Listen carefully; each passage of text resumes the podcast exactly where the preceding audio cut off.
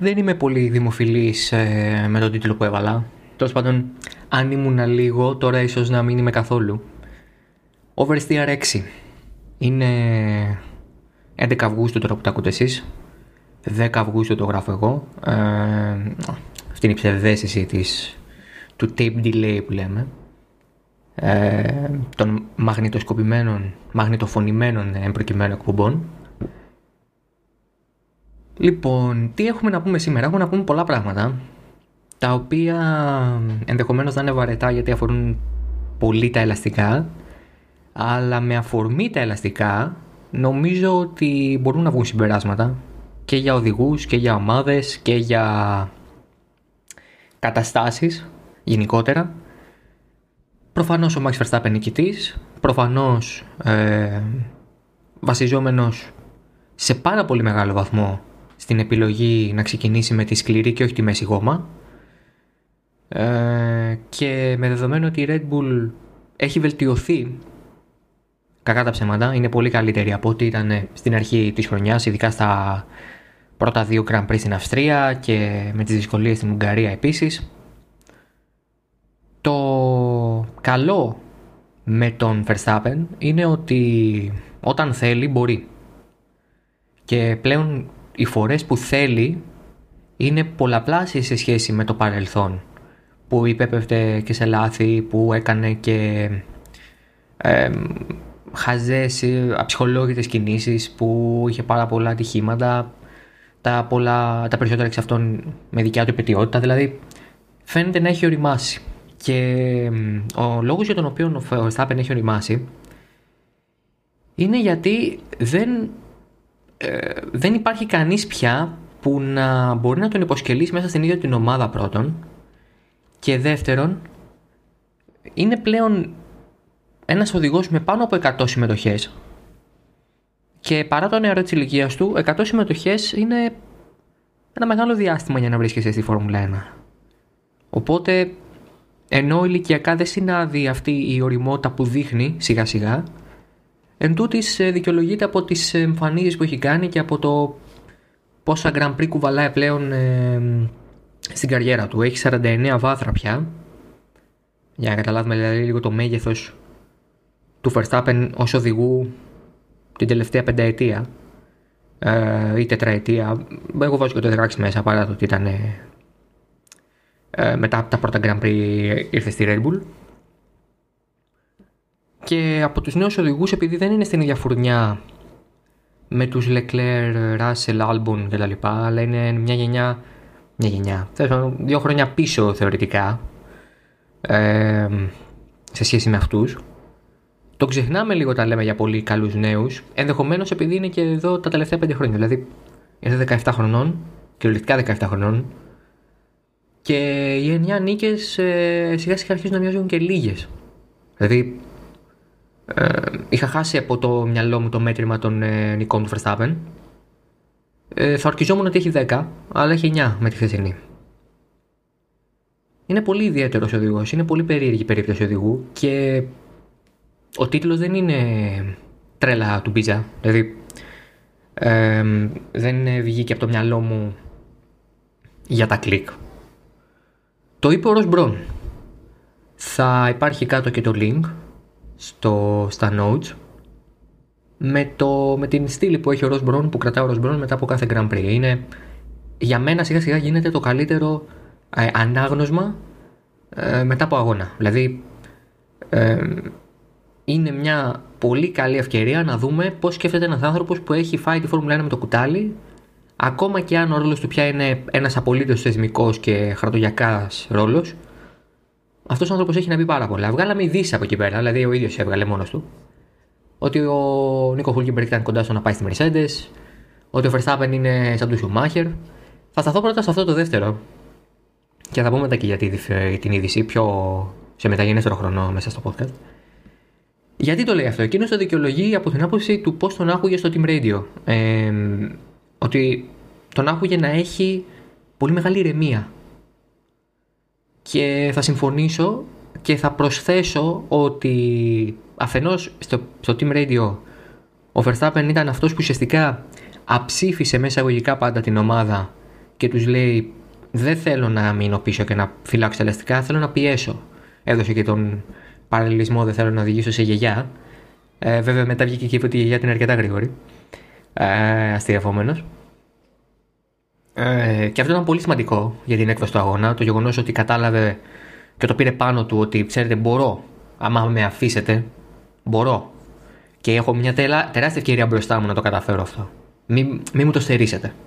Μην μου το. Μην με αφήσετε εκτός. Και στην ε, Red Bull κατάλαβαν ότι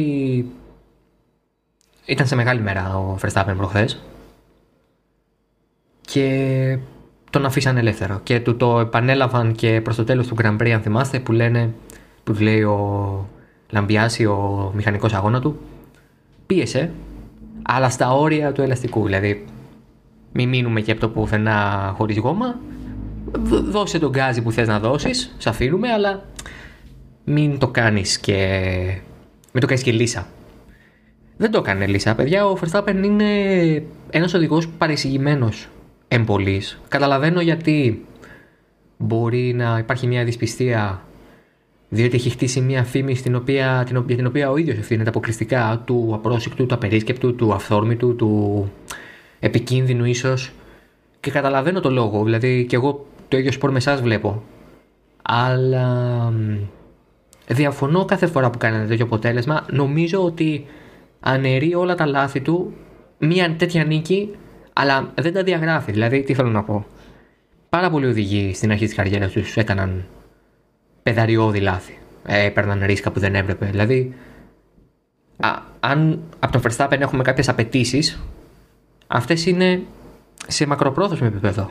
Το γεγονός ότι πήρε νίκη στη δεύτερη χρονιά του στον 20 κάτι αγώνα του, ας πούμε, θα έπρεπε να μας ε, δείξει κάποια πράγματα και να μην τα ξεχνάμε τόσο εύκολα με, το, με τα λάθη του.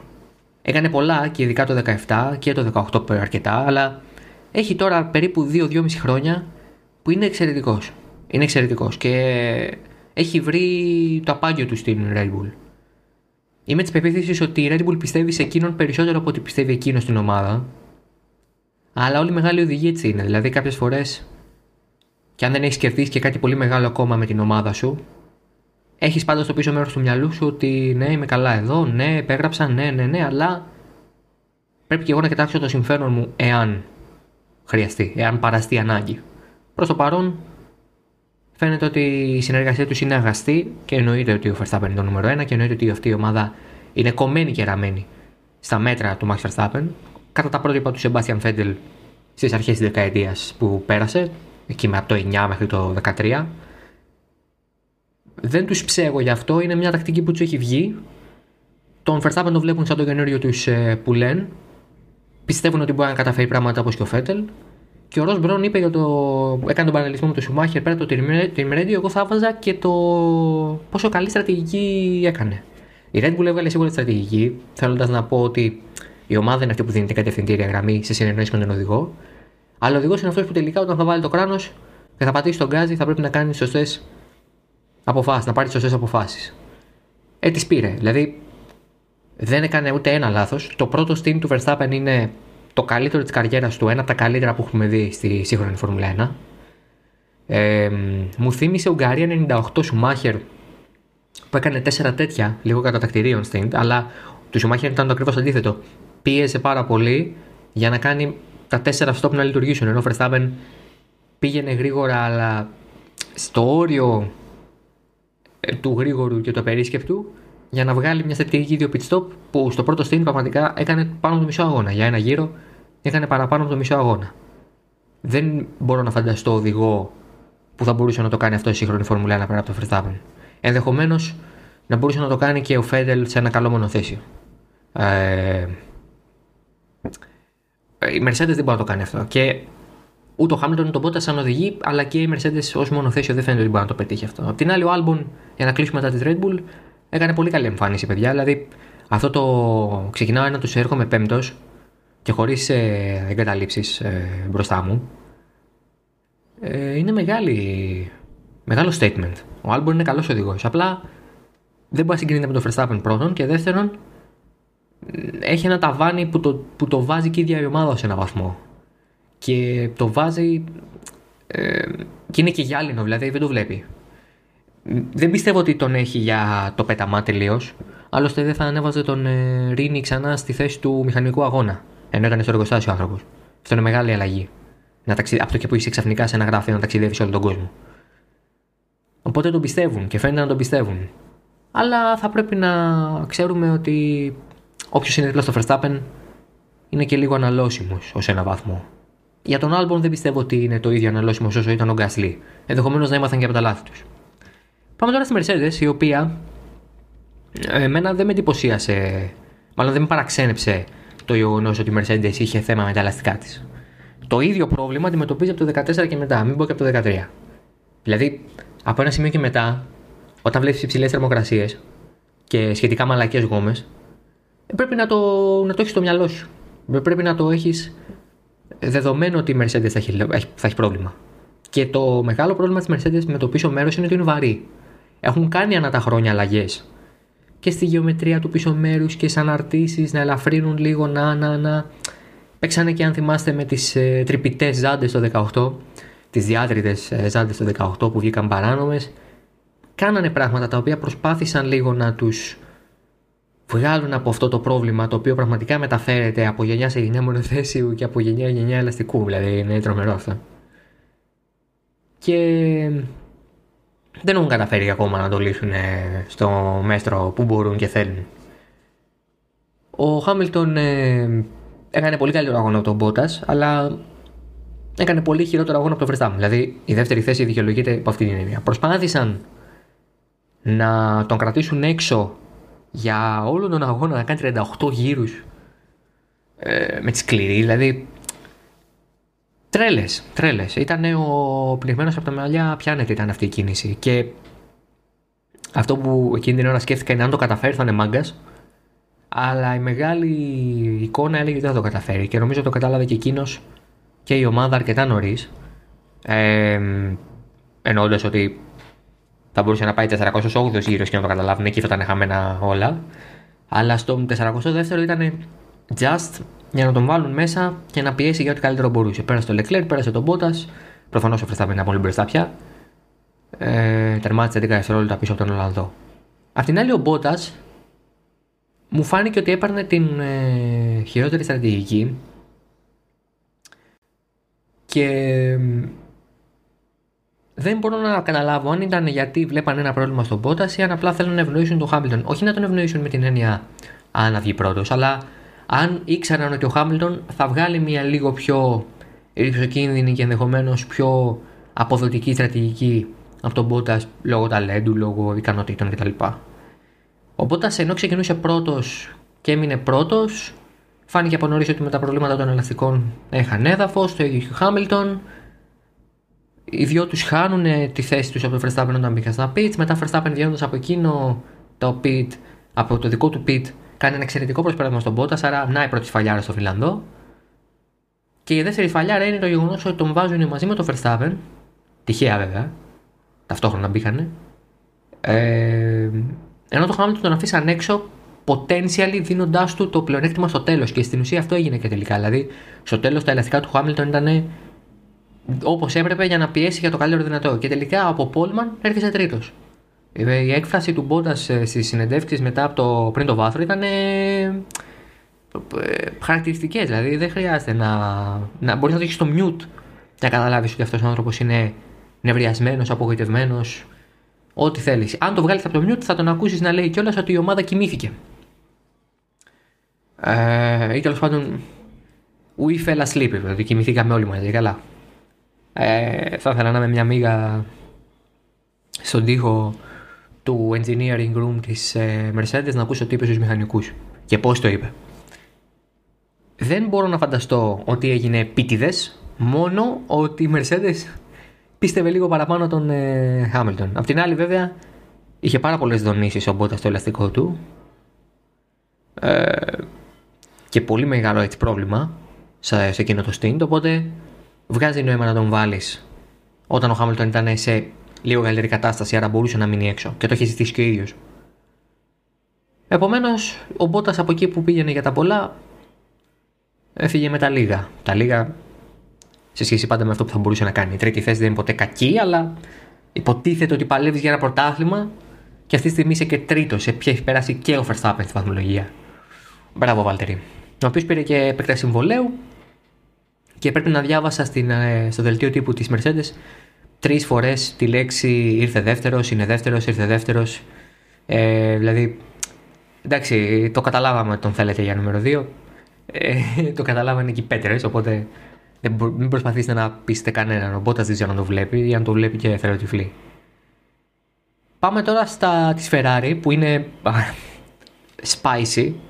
Ε, είναι πάρα πολύ ο, λυπηρό αυτό που γίνεται με τη Ferrari γιατί ε, ζούμε λίγο το ανάποδο από όλα τα προηγούμενα χρόνια της Ferrari. Δηλαδή, ο Φέντελ ήταν με τον Ράικονεν, ο οποίος Ράικονεν είχε τα προβλήματα, είχε τις ατυχίες, είχε τις κακές στρατηγικές κτλ, κτλ. Ο Φέντελ έπαιρνε τις καλές στρατηγικές, τις καλύτερες επιλογές και πάλι έκανε λάθη και πάλι τον πιστεύανε. Τώρα που έχουν αλλάξει οι ρόλοι, και ο Λεκλέρ είναι αυτός που παίρνει τα αποτελέσματα, ο Λεκλέρ είναι αυτός που έχει καλύτερη απόδοση και ο Φέντελ είναι αυτός που έχει ατυχίες, που του κάνουν και λάθος στρατηγική, δηλαδή που, που ζει λίγο το, τον ρόλο του νούμερο 2 δεν το αντέχει, δεν το θέλει. Ε, ερώτημα 1, το οποίο είναι ρητορικό. Γιατί να το κάνει στο Ρέκονεν και να θεωρείται έως και θεμητό, και να το κάνει στο Φέντελ και να μην είναι; Απάντηση. Δεν είναι κανένα από τους δύο θεμητό. Τι θα λέγατε αν και τότε ο Ράικονεν και τώρα ο Φέντελ έπαιρναν ίσες ευκαιρίες ή τέλος πάντων είχαν την ακριβώς ίδια αντιμετώπιση με τον teammate τους; Πόσο καλύτερα θα ήταν τα πράγματα για τη Ferrari αν μπορούσε με κάποιο τρόπο να βοηθήσει το Φέντελ πριν τον φτάσει εδώ που δεν βοηθιέται πια; Δηλαδή, αυτά τα περί να αλλάξουμε σασί, να δούμε τι θα κάνουμε, είναι λίγο του αέρα. Ε, έχεις φτάσει πια από τον Φέντελ; Σε μια κατάσταση πραγματικά ατελέσφορη. Και ως ένα βαθμό ευθύνεσαι και εσύ και εκείνος. Δηλαδή, δεν μπορώ να φανταστώ ότι ο Φέντελ είναι τέλειος έτοιμος να τα δώσει όλα και τον ρίχνει το μονοθέσιο. Υπάρχει μία μερίδα ευθύνης από, από την ομάδα και μία μερίδα ευθύνης από τον ίδιο. Εκείνος ο οποίος έχει χάσει όλο του το motivation, όλο το κίνητρο και χάνοντας το κίνητρο χάνει και την όρεξη. Χάνοντας την όρεξη βλέπει και ένα μονοθέσιο που δεν πηγαίνει, άρα δεν είναι ένα πολύ άσχημο πακέτο. Και απ' την άλλη είναι η Ferrari η οποία τα βλέπει όλα αυτά και απ' την άλλη βλέπει και ένα Leclerc ο οποίος έρχεται τρίτος, τέταρτος. Παίρνει βαθμούς, παίρνει πολλούς βαθμούς. Έχει τη Ferrari τέταρτη ενώ δεν, δεν είναι ούτε για έκτη θεωρητικά. Τα μοντέλα, τα simulation models έβγαζαν τον Leclerc 8 στην, ε, στον αγώνα της Κυριακής. Δηλαδή δεν έχει δουλειά ο Leclerc τέταρτος. Έκανε μια στρατηγική ενός pit να δουλέψει, να δουλέψει τέλεια, να δουλέψει υπέροχα. Ε, δεν το, δεν μπορώ να... Δεν έχω λόγια για τον Leclerc. Δηλαδή πραγματικά η αντίθετη. Και το έγραψα και στη στήλη στους τέσσερις τροχούς ότι έχεις ένα Λεκλέρ ο οποίος είναι ο, ο καλύτερος οδηγός σου και ένας από τους καλύτερους φέτος. Και έχεις το Φέτελ ο οποίος δεν τραβάει. Και αν μπορούσαν, θα την έλεγαν τώρα τη συνεργασία και δεν θα, δεν θα έλεγε κανείς τίποτα. Δηλαδή η Ferrari αυτή τη στιγμή είναι καλύτερα να πάρει τον Τζιοβινάτσι που είναι τρίτος οδηγός της παρά να έχει το Φέτελ. Και ο Φέτελ καλύτερα να μείνει εκτός για μερικούς μήνες πριν πάει στην Άστον Μάρτιν παρά να οδηγεί για αυτή την ομάδα. Και δηλαδή και για τους δύο είναι άσχημο πια το, η εικόνα. Ε. Η κατάσταση έχει φτάσει σε τοξικά επίπεδα. Δεν έχω ξαναδεί οδηγό ε, του διαμετρήματος του Φέτελ να κατηγορεί τόσο ανοιχτά την ομάδα και να μην λέγεται Φέρνοντο Αλόνσο. Δηλαδή δεν το περιμένεις από το Φέντελ να κάνει ούτε αυτά τα σχόλια ούτε να έχει αυτή την εικόνα. Ε, να κατηγορεί την ομάδα, να λέει ότι τα κάνετε θάλασσα, you've messed up στα αγγλικά. Δηλαδή, είναι μια πολύ ε, σουρεάλ εικόνα για τα δεδομένα του Φέτελ.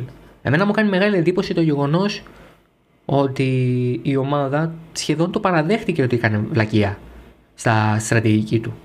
Δεν το, δεν, ε, δεν το αρνήθηκε ποτέ. Βέβαια, ο Μπινότο βγήκε και είπε ότι ο αγώνας του Φέτελ καταστράφηκε από το τετακέ που είχε στην αρχή δεν διαφωνούμε. Ότι έκανε λάθος, έκανε. Και έκανε ακόμη ένα λάθος, μάλλον. Και έκανε και πολύ παιδαριώδες λάθος. Δεν υπήρχε κανένας λόγος να το χάσει εκεί. Πάτησε άτσαλα στο kerb και το 'χασε. Δηλαδή αυτά τα λάθη τα περιμένεις από rookies, από οδηγούς τύπου Έρικσον και Στρόλ και δεν ξέρω και εγώ τι. Μάγνουσον, Γκροζάν κτλ. Δηλαδή δεν μπορώ να καταλάβω αυτή η διελκυστίδα ποιος φταίει είναι ανούσια. Είστε και οι δύο σε πολύ κακή μοίρα αυτή τη στιγμή. Και αυτό μου εντείνει ακόμη περισσότερο τον θαυμασμό προς τον Λεκλέρο, ο οποίος μέσα σε όλο αυτό το σκηνικό κυριολεκτικά είναι σε άλλη ομάδα. Δεν ξέρω αν. Τι να πω, ε, δεν ξέρω αν έχει καταλάβει τι συμβαίνει γύρω του. Και αυτό είναι καλό που δεν έχει καταλάβει. Ή μάλλον ε, δράσε να μην έχει καταλάβει τι συμβαίνει γύρω του, ενώ ότι έχει καταλάβει. Γιατί δείχνει έναν άνθρωπο ο οποίος μπορεί να απομονώσει το θόρυβο και να κάνει αυτό που είναι να κάνει, μη δίνοντας σημασία. Εννοείται ότι πλέον στο ιστορικό της ομάδας πρέπει να είναι το νούμερο ένα και η αντίδραση της ομάδας φαίνεται ότι είναι αυτή απέναντί του και βγάζει και νόημα. Δηλαδή δεν μπορώ να πω ότι τους ψέγω για αυτή την απόφαση. Αλλά αυτά είναι και αυτή στην κατάσταση που έφτασε η σχέση με τον ε, Φέτελ. Το θέμα είναι ότι η Ferrari πάντα δρά λες και είχε έναν οδηγό και έναν που απλά ξέρει να στρίβει. Ε, τώρα που αλλάξαν οι ρόλοι είναι πολύ πιο έντονο γιατί το Φέτελ ποτέ δεν τον είχαμε μάθει να είναι έτσι. Ενώ το Ράικονεν τον μάθαμε να είναι έτσι. Και τώρα καταλαβαίνουμε πόσο καλύτερος ήταν ο Ράικονεν από αυτό που έδειχνε η απόδοσή του. Τουλάχιστον αυτή είναι η προσωπική μου εκτίμηση. Κάποιοι τον θεωρούν ρούζερ, κάποιοι τον θεωρούν ε, πρώην οδηγό κτλ, κτλ. Σε κάθε περίπτωση, ε, αυτό που μετράει στο τέλος της μέρας είναι τα αποτελέσματα. Και ο Ράικονεν πολλές φορές έπεφτε εκτός του αποτελέσματος που θα έπρεπε να πάρει εξαιτίας της ομάδας. Πέρα από τα όποια λάθη που έχει κάνει εκείνος, που ήταν και πολύ λίγα στην δεύτερη θητεία του με τη Ferrari.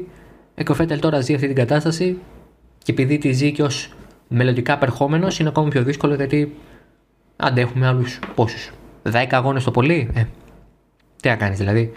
Ε, γιατί να παλέψεις; Με ποιο κίνητρο και για ποια τιμή των όπλων; Ή για να δείξεις τη μελλοντική σου ομάδα αφού είσαι ήδη στο ίδιο αμάξι και πηγαίνετε και τρώτε και κάνετε με το διευθυντή της Racing Point. Δηλαδή. Ok. Okay. Εντάξει. Μιας και είπα Racing Point. Ε, status update. Ε, ποινή 400.000 ευρώ και μείον 15 βαθμούς για τα πίσω brake ducts. Τα μπροστά θεωρούνται μοντέλο του 19 ε, και περνώντας το 20 είναι λογικό. Το πίσω είναι τελείως διαφορετικά. Είναι ξεκάθαρα το μοντέλο από listed part πια της Mercedes, οπότε δεν μπορείς να το χρησιμοποιήσεις. Αλλά όσο το χρησιμοποιείς, θα παίρνεις επίπληξη κάθε φορά που το χρησιμοποιείς. Μιλώντας εγώ με τον Νικόλα τον Μπάζη για το λογαριασμό των 4 τροχών, τον ρώτησα ακριβώς αυτό. Μπορεί η Racing Point να αλλάξει τα πίσω brake ducts; Ή τα brake ducts, γενικά; Για να αποφεύγει όλες αυτές τις επιπλήξεις από εδώ και πέρα. Και μου λέει, δεν είναι αδύνατο, αλλά είναι ανόητο. Γιατί τεχνικά τα brake ducts είναι νόμιμα. Δεν έχουν κάποια παρανομία, δεν, δεν παραβαίνουν κανέναν τεχνικό κανονισμό. Ο κανονισμός των listed parts είναι αθλητικός, είναι sporting regulation. Η νομιμότητα των brake ducts λοιπόν βασίζεται στο τεχνικό του κομμάτι, στα technical regulations, ενώ στο sporting regulation είναι παράνομα γιατί είναι listed part κτλ. Οπότε κάθε φορά που τα χρησιμοποιούν σε αγώνα θα υπάρχει κλίση από τους αγωνοδίκες και μετά θα, γίνεται, θα δίνεται η επίπληξη σχεδόν αυτόματα. Δηλαδή αυτό θα είναι καθαρά διαδικαστικό. Μέχρι και αν αλλάξουν τα listed, τα πίσω break ducts, αλλά και πάλι ξαναλέω, όπως είπε και ο Ντομπάζης, ε, δεν μπορείς να ξεκάνεις αυτό που έχεις μάθει. Δεν μπορεί να ξεμάθεις, να βγάλεις από το μυαλό σου μια γνώση. Και δεδομένα που έχεις μάθει και το σχεδιασμό που έχεις δει κτλ. Δεν γίνεται δηλαδή να ξεχάσεις αυτό που έχει καταγράψει πέρα από οποιοδήποτε υπολογιστή ο εγκέφαλός σου και έχεις δει με τα μάτια σου.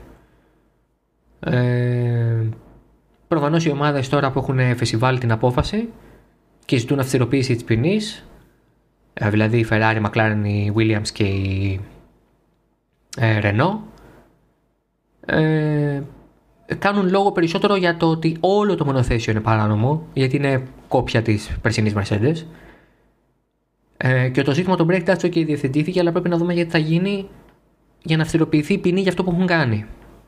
Απ' την άλλη, Racing Point εφεσίβαλε την ποινή για να μειωθεί.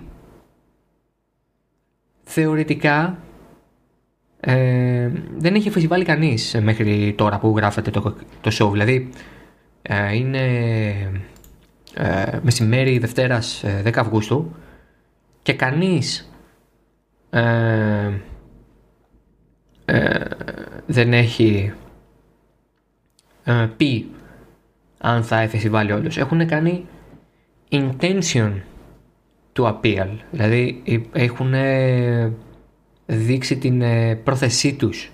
Και αυτό είναι κάτι για να τους αγοράσει λίγο χρόνο. Να πάρουν 76 ώρες, 72 ώρες συγγνώμη, ε, μέχρι να αποφασίσουν αν θα εφεσιβάλουν ε, ή όχι. Οπότε ε, ναι. Είναι λίγο περίεργη η κατάσταση τώρα. Ε, τεχνικά και αγωνιστικά και όλα αυτά νομίζω ο κόσμος κουράζεται από τις ε, απειλές για εφέσεις και όλα αυτά τα πολιτικά. Αλλά είναι κομμάτι της Φόρμουλα 1 όσο και ό,τι βλέπουμε στην πίστα. Δηλαδή δεν είναι κάτι καινούριο όλο αυτό. Απλά τώρα το καταλαβαίνουμε περισσότερο. Αγωνιστικά το 6-7 με Στρόλ και Χούλκιμπερκ είναι πολύ κακό για ένα μονοθέσιο που θεωρητικά είναι τρίτο ας πούμε. Αλλά όσο περνάνε οι αγώνες, τόσο περισσότερο επιβεβαιώνεται το γεγονός ότι αν δεν έχεις οδηγούς, δεν πας πουθενά. Γι' αυτό και ένας Φέτελ στην Aston Martin του χρόνου, εφόσον δεν αλλάξει κάτι με το μονοθέσιο, θα είναι ε, χαρά Θεού για τον Λόρε Ρόλο, ο οποίος μάλιστα βγήκε και είπε και πολύ ε, ε, βαριές κουβέντες, ε, συγκλονισμένος λέει δηλώνει από την απόφαση των ομάδων να, την, ε, να καταθέσουν έφεση, καταλαβαίνει όμως και τη θέση της ΦΙΑ, δηλαδή εντάξει προσπαθούμε τώρα να δούμε αν πετάει ο γάδερος και όσο λέμε εμείς δεν πετάει, αυτοί λένε πετάει, πετάει, πετάει. Πετάει απλά δεν έχει καταλάβει πώς πετάει. Δηλαδή αυτό βλέπουμε εμείς, αυτό διαβάζω εγώ τουλάχιστον. Θα δούμε, δεν ε, μπορώ να κρίνω αν όλη αυτή η κατάσταση θα οδηγήσει κάπου ε, τελικά ή αν απλά θα γίνει και ένας δικαστικός αγώνας για το τίποτα. Αλλά όσο γίνεται αυτό τόσο προσπαθούν οι ομάδες περισσότερο να σώσουν ε, πέρα από το, το μάρι τους να δουν και αν μπορούν να το κάνουν και αυτό στο μέλλον. Δηλαδή μην ξεγελιόμαστε. Μην ε, πιστεύουμε ότι οι ομάδες που εφεσιβάλλουν την απόφαση σκέφτονται το καλό του σπορ και ότι αν πάμε για πελητιακά μονοθέσια ή αν αλλάζει το DNA. Δεν, δεν θα μπορούσαν να δώσουν λιγότερη σημασία σε αυτό. Θέλουν να δουν αν αυτό που έκανε η Racing Point μπορούν να το κάνουν και αυτές στο μέλλον. Αν δηλαδή ανοίγει ένα, όχι παράθυρα, ανοίγει ένα μπαλκονόπορτα προς το λανθάνων πελατειακό μονοθέσιο. Προς ένα πελατειακό μονοθέσιο που δεν είναι και πελατειακό μονοθέσιο. Δεν, δεν είναι τόσο αλτρουιστές τα αφεντικά της Φόρμουλα 1, των ομάδων της Φόρμουλα 1 για να φέρονται ε, έτσι για να δουν τι θα γίνει για το καλό του σπορ. Οπότε ε, θα δούμε, είναι μια ιστορία που εξελίσσεται. Μπορεί να έχουμε να πούμε για άλλα πράγματα γι' αυτό την ε, ερχόμενη εβδομάδα, την ε, Τρίτη στις 18 του Αυγούστου. Να πούμε και δύο λόγια για τις McLaren, Renault και Alfa Tauri. Τι συμβαίνει με αυτές τις τρεις ομάδες; Καταρχάς, δηλώνω εντυπωσιασμένο από την Αλφατάουρη ε, για δύο λόγους. Πρώτον, γιατί έχει κάνει ένα μονοθέσιο το οποίο και έχει κατακτήσεις στον αγώνα είναι δεκάδας. Αν δεν βρίσκεται στη δεκάδα η Αλφατάουρη, έχουν γίνει πολλά πράγματα λάθος. Ή έχει κάνει πολύ καλό αγώνα μια σειρά οδηγών που δεν περίμενες. Το ότι πήρε μόλις ένα βαθμό από τον Κβιάτ και κανέναν από τον Γκασλή είναι μεγάλο πρόβλημα για τον Γκασλή, ο οποίος ξεκίνησε θετικά, ξεκίνησε μέσα στη δεκάδα και τελικά έχασε έδαφος και τον πέρασε ο Ρώσος που έκανε και καλύτερη στρατηγική και είχε πιο σταθερό ρυθμό. Ο Γκάσλι έμπλεξε και στην κίνηση, τον πέρασε και ο Άλμπομ δύο φορές. Χαμός, ένα, ένα απίστευτο. Πολύ περίεργο Grand Prix. Αλλά τον πήραν το βαθμό και αν δεν κάνω λάθος έχουν και 10 παραπάνω βαθμούς σε σχέση με πέρυσι μετά τους πρώτους 5 αγώνες. Ε, αυτό είναι εξαιρετικό για την ομάδα της Φαέντζα. Για την ε, McLaren, ο Νόρις έσωσε την παρτίδα. Ο Σάινθ είναι πολύ περίεργος φέτος. Δεν έχω καταλάβει τι έχει πάει λάθος, αλλά τα αποτελέσματα του Νόρις είναι πολύ πιο καλά και στην κακή του μέρα ακόμα από του Σάινθ. Ο Σάινθ θα μπορούσε να κάνει ένα φοβερό αποτέλεσμα το προηγούμενο Grand Prix, στο προηγούμενο Grand Prix, αν δεν είχε το κλατάρισμα. Εντάξει, το καταλαβαίνω. Ανταλαμβάνουμε ότι θα ήταν για πέμπτη θέση τότε ο Ισπανός. Αλλά. Τι άλλαξε μέσα σε μια εβδομάδα; Είχε πολλά προβλήματα με την ψήξη του μονοθέσιου στις κατακτήριες και αυτό τον έριξε πάρα πολύ. Στον αγώνα πάλι τα ίδια. Πολύ περίεργη χρονιά, ενώ το 19 ήταν η καλύτερη του σεζόν και ουσιαστικά αυτή ήταν που του εξασφάλισε την μεταγραφή στη Ferrari. Φέτος έχει περιέλθει σε μια καθίζηση. Απ' την άλλη, ο Νόρι έχει ανέβει πάρα πολύ, έχει βελτιωθεί πάρα πολύ. Ε, είναι πολύ πιο σταθερός. Φαίνεται να έχει μάθει από τα κάποια λάθη που έκανε πέρυσι. Και μέχρι στιγμής ε, απολύτως δικαιολογημένα είναι και τόσο ψηλά στη βαθμολογία των οδηγών. Όσον αφορά τη Renault, πολύ μεγάλο κρίμα για τον Ρικιάρντο, ο οποίος ξεκίνησε πέμπτος και βρέθηκε 14ο μέχρι τον τερματισμό. Πάρα πολύ κακός αγώνας για τον Ρικιάρντο. Ο οποίος ε, δήλωσε μάλιστα ότι έκανε και ένα τέτακε seb, seb spin. Ένα τέτακε δηλαδή αλλά φέτελ. Δηλαδή αυτό ήταν πάρα πολύ κακό τώρα. Θα έχω κάτω το άρθρο για να το διαβάσετε στα notes. Ε, το, το, μάλιστα πήγε, είπε μάλιστα και στο ESPN ότι πήγε και μίλησε στον Φέντελ μετά και του είπε, ξέρω εγώ τι έκανε. Και λέει έχει γίνει λίγο τα τελευταία χρόνια. όλο αυτό έχει γίνει Sebspin, έχει ονομαστεί Sebspin.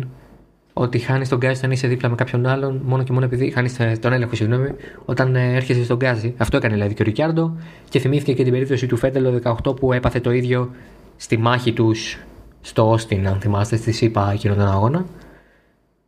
Ναι, είναι πολύ περίεργος. Ε, ο Ρικιάρντο έκανε πολύ κακό αγώνα με το λάθος και όλα έχασε πάρα πολύ έδαφος. Ξαναμπήκε και στα πίτσε σχεδόν αμέσως. Ο Ροκόν απ' την άλλη, και αυτός λίγο προσπάθησε να σώσει την παρτίδα για τη Ρενό. Πολύ καλός αγώνας στηρουμένων των αναλογιών για τον ίδιο, αλλά για τη Ρενό τα πράγματα θα μπορούσαν να είχαν πάει πολύ καλύτερα και με τον Ρικιάρντο και με δεδομένο το που ξεκίνησε ο Ρικιάρντο. Αυτά για το midfield. Τώρα έχουμε Grand Prix Ισπανίας για να κλείσουμε το δεύτερο triple header της χρονιάς 14, 15 και 16 Αυγούστου, δηλαδή το προσεχές Παρασκευό Σαββατοκύριακο. Τι σημαίνει αυτό για τη Φόρμουλα 1. Πάμε σε μια πίστα η οποία κατά μεσής του Αυγούστου λογικά θα καίει. Άρα να δούμε πώς θα πάει η κατάσταση με τα ελαστικά. Θα, δεν θα έχουν τις ε, γόμες που είχαν και στο Silverstone, θα έχουν λίγο πιο σκληρές, άρα θα έχουν δηλαδή αυτές που είχαν στο Silverstone το πρώτο πριν μια εβδομάδα. Οπότε δεν θα είναι τόσο άσχημη η κατάσταση στην οποία θα είναι η Mercedes για παράδειγμα. Ή δεν θα έχουμε γενικά τόσα προβλήματα με τη φθορά των ελαστικών και με το blistering. Είναι κακή πίστα το μόνο με λόγια αγώνες και τη χαλάει ακόμη περισσότερο το chicane πίσω. Θα δούμε πώς θα εξελιχθεί αυτό. Εικάζω ότι η Mercedes θα επιστρέψει δεν είναι και μεγάλη πρόβλεψη αυτή, ούτε ανακαλύπτω το τροχό. Αλλά νιώθω ότι ακόμα και ψηλές θερμοκρασίες να υπάρχουν, κάτι έχουν μάθει από τον αγώνα της Κυριακής, κάτι έχουν καταλάβει και πιστεύω θα είναι λίγο, λίγο πιο βελτιωμένοι σε σχέση με την Κυριακή. Αυτά από εμένα, ήμουν ο Δημήτρης Μπίζας, ακούσατε Oversteer εδώ στο Halftone FM. Τώρα, πού μας βρίσκεται, Apple Podcast, Spotify, Google Podcasts, ε, όπου επιλέγετε να ακούτε τις εκπομπές. Μπορείτε να μας βρείτε και να κάνετε και μια εγγραφή αν θέλετε για να ε, βλέπετε και όλα τα καινούργια επεισόδια κάθε τρίτη που ανεβαίνουν. Αυτά από εμένα. Νομίζω ότι είναι μια καλή ευκαιρία να σας πούμε και καλά μπάνια. Όσοι έχετε πάει για διακοπές, μπράβο σας. Εμείς που δεν έχουμε πάει ακόμα διακοπές, θα κάτσουμε εδώ να φυλάμε θερμοπύλες και θα τα ξαναπούμε σε μια εβδομάδα για το 7ο επεισόδιο του Oversteer μετά το Ισπανικό Grand Prix. Γεια σας!